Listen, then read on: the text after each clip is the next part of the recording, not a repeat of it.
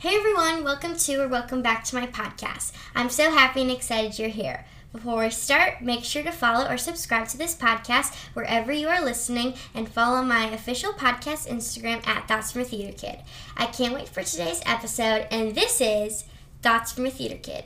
Today I have a special guest, a professional singer in my area, Candy Decker. Thank you so much for being here.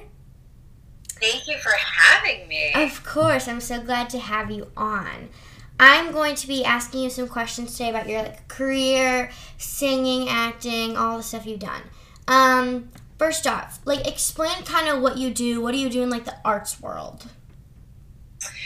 Well, you know, I started off um, being a singer and an actress, and mm-hmm. I've kind of moved into doing a lot of cabaret work. And what that is is really putting a one person show together that um, marries story and song together with a theme.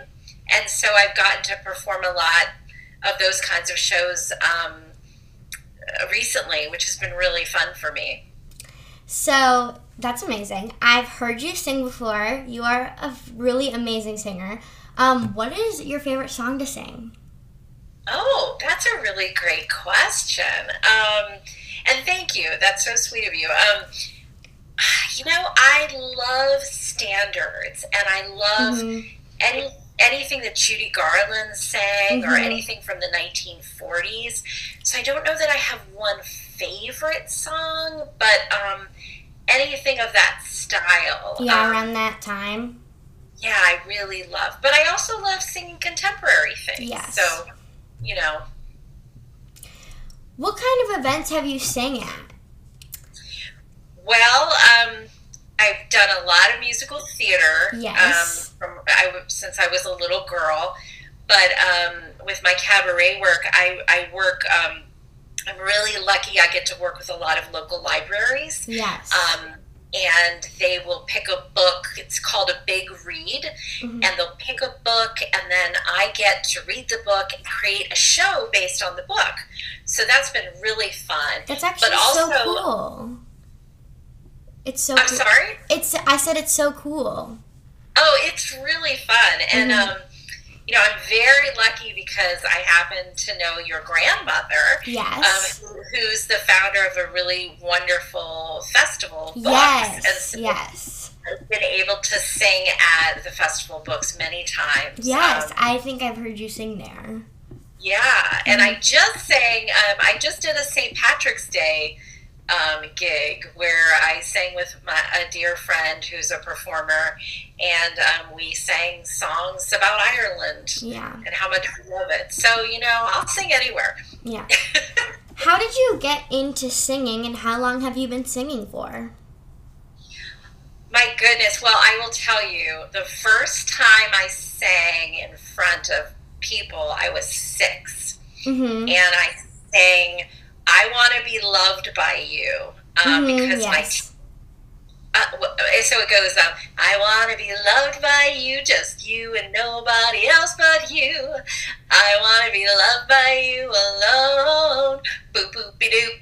So it was there was a, there was a cartoon character named Betty Boop, mm-hmm. and so my I think it was my first grade teacher said, "Oh, you you look like Betty Boop. Um, and so she, I sang that song. And so I've been singing, oh my gosh, it's a lot of years, Nora. It's about 46 years. So, um, but, you know, I really got into it because of my mom. Yes. My mom um, did theater when I was little and is a, has a beautiful voice, and we sang all the time. Mm-hmm. So I just wanted to be just like her. So yes. that's really how it started. Yes, that's wonderful. Um, this is something. So right now we're in a pandemic that's been happening for two years, and um, COVID has affected a lot of people's careers, but it, it's affected people in the arts world a lot more because singing and acting is difficult to do during a pandemic because a lot of things were closing down and things are just starting to open up. How did COVID affect your career when things started shutting down? Well, you know, it did affect my career because I had a bunch of gigs lined up and they all were canceled mm-hmm. and they all were postponed. But um, it was happening to everyone. Yes. So um, I understood it. But, you know, it was really interesting. I really do try and look for the silver lining in things. And I just thought, well, I have to find other ways to be creative in the pandemic. So I started doing a lot of virtual things. Um, I did um, some some theater on Zoom, Zoom theater. Um, I did some Im- improvisation kind of things. I did readings. I um, I I still sang. You know, a friend of mine. Um, we did a, a virtual musical bingo and so we sang and, and performed that way. And so I, I really felt like for performers um, it was going to have to test us to use our creativity in a different way. So i was still able to do that. And slowly things are starting to happen again. Yes. you know because theater and music isn't going anywhere. Even if there's a pandemic it's still going to happen. That is true. The show must go on. Okay, let's talk about acting. Can you name some of the shows or things you participated in um, regarding to acting? Yes. Um, well, you know, I, I grew up doing a lot of musicals, so I did. Me too. Um, Grease. I was in um, Gypsy when I was a little girl. I played Baby Louise. In high school, I was Maria in West Side Story. I college, I was in Little Mary Sunshine. I was Godspell. I mean, there's so many shows that that I got to do, and um, I'm really excited because um, there is a musical uh, called Little Women the Musical, yes. and I was just cast as Marmee, who's the mom. Mm-hmm. So it's it's kind of fun. Now I get to be a mom um, in a musical. So, um, yeah, when I, I lived in Chicago, I did a lot of original musicals. So they aren't really musicals you'd hear of, but they did a lot of new work there. Um, so I love musical theater. It's just me too. yeah, it's great. It's amazing. Um, so you love to perform. And so, does that mean you probably love seeing like plays and musicals performed? Um, what kind of plays and musicals have you seen, and which ones have you loved the most? Well, my favorite musical is The Fantasticks, which is a very small musical mm-hmm. um, that uh, ran for many, many years off Broadway. Um, but I I love a lot of the classic ones. I don't know a lot of the more contemporary ones, but I'm trying to be better about that. That's okay. That's okay. Um, but for me, you know, I I love I love West Side Story. Mm-hmm. Um, I I love My Fair Lady. Um, Brigadoon. Um, just really a lot of the the classics, I guess you would say. But I like the new stuff too. Yeah. So West Side Story is definitely really good. I I saw I got to see it um, live a couple of years ago. Um, it was it was so good. I agree. Mhm. Okay, so we're gonna talk about like more like basic kind of like music now. So like, what kind, what's your favorite type of music to listen to? Okay, I love Linda Ronstadt. Linda Ronstadt was a singer. Your grandmother would know who she is in the '60s, and she, when I was a little girl, about your age, um, mm-hmm. she came out with an album. So she was kind of a rock singer, mm-hmm. and she she did an album. She was one of the first first rock singers to do an album of standards. So she did all this music from the 1940s. Um, and she also did um, Pirates of Penzance on Broadway. I know what that um, is, yeah. so, so, I love that too. I love I love Gilbert and Sullivan. Um, so that's I like that. Um, who else do I like? Um, I actually I like Lizzo. That's someone yeah. I like. Um, I like um, Meghan Trainor. Mm-hmm. but you know, I listen to a lot of mm-hmm. a lot of like Judy Garland, like I said, and things like that. So.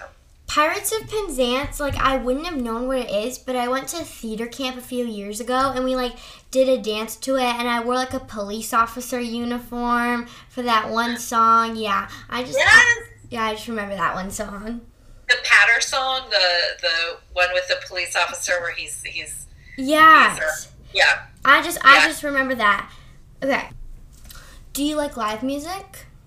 I do like live music. Um, you know, I I grew up, you know, near near New York City, and so we would go um, see a lot of you know orchestra kind of things. But also, I haven't been to a ton of concerts, mm-hmm. but um, I like Shawn Colvin. I like a lot of folk music, but you know, I like the Dixie Chicks. Mm-hmm. I mean.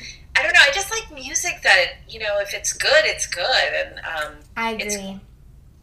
yeah, it's great to see it live. Mm-hmm, yes, I think it like the best way to hear it is live. It's always better. Like especially when you see like a musical, the music's always better live.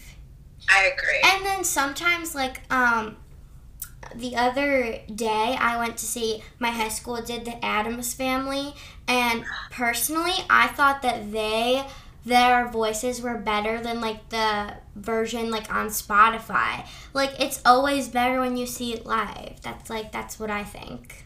It is theater. You know, theater is meant to be live, and um, mm-hmm. um, it, you can connect with it, and it's it's really great. Mm-hmm. So, if there are people listening to my podcast and they want to become a professional singer or an actress like you one day, and they want to do it as a career like you do, what advice would you give them? Audition, audition, audition, um, and go to school and study. Mm-hmm. And every time you get into a show, you'll learn something. And really try and find somebody in the show who is is um, professional, who arrives on time, who knows their lines, and really try. And I've always had mentors in shows, mm-hmm. and they've always been women and so I've always kind of sought out those people, and it, whoever I admired was like, you know, I really want to, I really want to show up and do a great job because not a lot of people.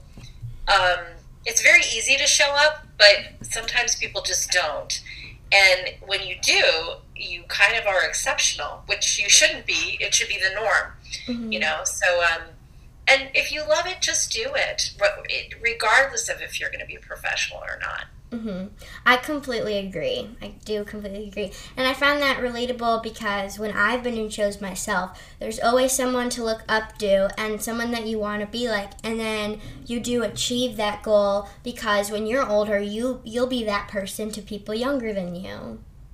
Yes, and the other thing is be kind. Mm-hmm. Kind to other people in the shows you know, don't have an attitude and um, just remember why you're doing it. Yeah. You know, I've always thought that theater kids are nicer than like a lot of people because they just have that like spunk and uniqueness to them that just makes them such kind people and fun people to be around. You know, I found that too, Nora. I always I moved a lot when I was little and um, I always knew I'd be okay if I got in a show because I would find my people. Yeah. You know, and no matter where I lived, I lived uh, in New Jersey and Virginia. I lived in Ohio, and you know, I just lived everywhere. And so, mm-hmm. whenever I found those people, they were so welcoming, and um, you know, it it they really do embrace everyone. Yes. And is there anything else you want to share before we end the interview?